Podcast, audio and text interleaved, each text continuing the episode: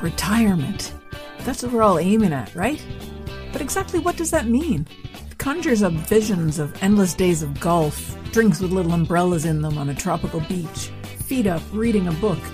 Is that what it's all about? I don't think so. Life would get pretty dull after a while without anything meaningful to do, don't you think?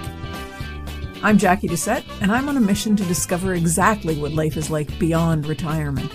Join me while I chat with people who've already done it, who've retired to something rather than from something. Let's find out together exactly what's waiting for us when we say goodbye to that 9 to 5.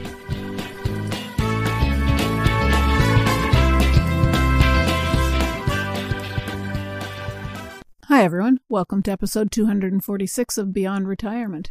If you recall, last week I was talking with Kimberly Best, and we talked about a number of topics that should be top of mind as we prepare for retirement.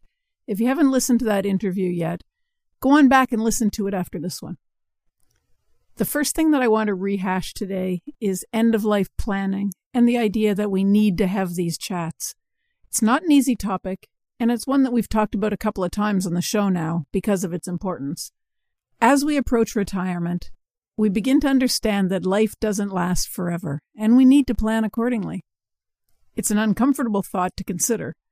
I don't know about you, but I want to have the best possible experience in my final years.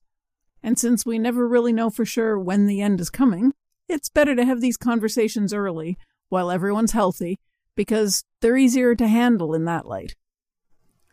End of life planning is about making conscious choices. It's about making decisions ahead of time about the health care we want to receive, how our assets will be distributed, and how we want to be remembered. As I said, I know it's not a comfortable subject for most people, and that's okay. We shouldn't let our discomfort prevent us from having these vital conversations with our loved ones and the people who will be carrying out our wishes at the end. One of the first steps we can take is to think about what's going to be important to us in our final years. It's essential to have these conversations, not only with ourselves, but with our loved ones. Do we want to focus on our quality of life? Or do we want every possible medical intervention? Do we want to be in a hospital bed or even in our own home, connected to machines that are keeping our bodies functioning with the hope that there will be treatments or cures for whatever's going on? Is this how we want our family members to remember us? Ask yourself these questions and make sure that everybody knows the answers. If we choose not to plan for the inevitable, we're more likely to experience unnecessary suffering. It's essential to ensure that our loved ones know what our wishes are so that they can advocate for us in the event that we can't speak for ourselves. And knowing our wishes makes their decisions easier, or at least that's the goal the need to worry about what's right is taken out of their hands. It doesn't mean they're going to enjoy taking the necessary action, but it does mean that they shouldn't have to agonize over it. Our loved ones aren't going to want to make those decisions when the time comes. They'll want to keep us alive longer, no matter what, because saying goodbye hurts. It's not easy to think of others when you're hurting, so having the decision made in advance is the kindest thing that you can do for them. The other part of this topic is the idea of dying well. As Kimberly pointed out, it's not just about avoiding as much pain and suffering as possible, which we all want to do, right? But it's also about spending time with loved ones, doing the things that bring us joy, and finding a sense of peace and acceptance in our final moments. That's the idea of quality over quantity that I mentioned at the start. Make sure you think about this aspect of the end as well and discuss it with your loved ones so they understand why you're making whatever choices you make. My mom always said she didn't want a funeral or a memorial or any sort of ceremony when she died. I asked her why not, and she said she didn't want people making a fuss about her because she didn't believe that there was anything after life, so there was no reason for it. I said I understand that point of view, but I suggested to her that the memorial service is actually more for the people left behind than the, for the person who died, because we're all left with a hole where our loved one once was. The service provides some closure and allows us to say goodbye. She considered this for a bit and said, Well, I'll be gone, I guess, so you can do whatever you want. We talked about it a bit more and came to an agreement. I'm glad we had the talk because I wanted to be able to say goodbye to her and I didn't want to go against her wishes. Another part of end of life planning is considering what will happen to our assets when we die. Estate planning can help ensure that our loved ones are taken care of after we pass away, but it can also help us live a more meaningful life in retirement. Living that more meaningful life can take on many forms, so it's essential to think about this in advance so you can plan appropriately. During retirement, we have the time and resources to do many things we've always wanted to do. Retirement's our time to explore things that we may not have had time to before. Kimberly recommended checking out volunteering, which is a great way to feel more connected to your community and a fulfilling way to spend your free time.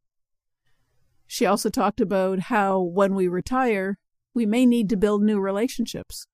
This can be challenging for people who may have lived in one place for their entire lives. But building new relationships is essential for our well being, and Kimberly suggested that we explore new shared interests, join groups or clubs, attend local classes or seminars. Learning new skills is also a great way to spend time. Our brains need stimulation, and learning a new skill is a great way to keep our minds active.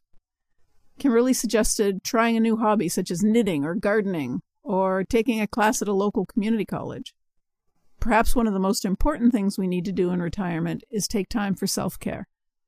This can be something as simple as taking a walk in nature, getting regular exercise, or spending time with friends and family. Kimberly talked a little bit about embracing technology and using it to stay connected with loved ones who may live far away. Making sure we have access to health care and that we are staying up to date with doctor's appointments is also essential. So, as I've said, we can travel, take up new hobbies, volunteer with charitable organizations. Creating an estate plan can help us ensure that the money we've worked hard for is used in ways that matter to us. Now, I know that you might be thinking that estate planning is an expensive and time consuming process, but that's not necessarily true. There are online options available, but I recommend working with an estate planning attorney to ensure that your wishes are properly documented and legally binding. And finally, we can all benefit from thinking about how we want to be remembered after we pass away. What legacy do we want to leave behind?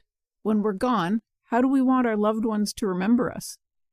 This doesn't have to be elaborate or extensive.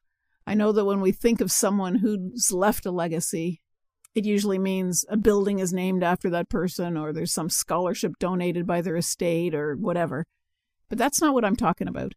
Sure, if you've done things right all your life and end up with a big estate at the end, maybe you want to think about that. But what I'm talking about is thinking about what people will say about you when you're gone. Were you a good person? Did you teach your kids how to be good people? Maybe it's too late for some of this, but it's never too late to do something kind for someone else. Did you play with your grandkids or spend all your time at the office? Did you come home and kick the dog because your boss got on your case? Or did you leave work at work and make the most of your life? So, preparing for retirement involves planning for end of life, but it also involves planning what's going to happen between now and then. Making sure you have the resources to get you to the finish line is pretty important, and knowing what lies at the finish line is essential. It's okay if the answers to any or all the questions I've posed are difficult. I hope that by reflecting on these questions, you can plan for a retirement that feels fulfilling and gives you peace of mind.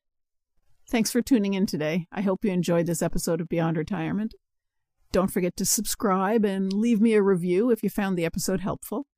If you have any questions or comments, please don't hesitate to reach out to me.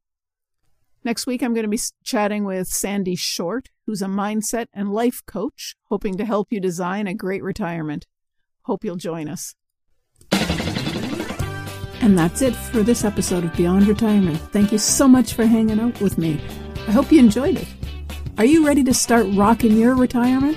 Head on over to www.beyondretirement.ca forward slash rocking it and sign up to plan out your own roadmap for retirement. Don't wait till it's too late.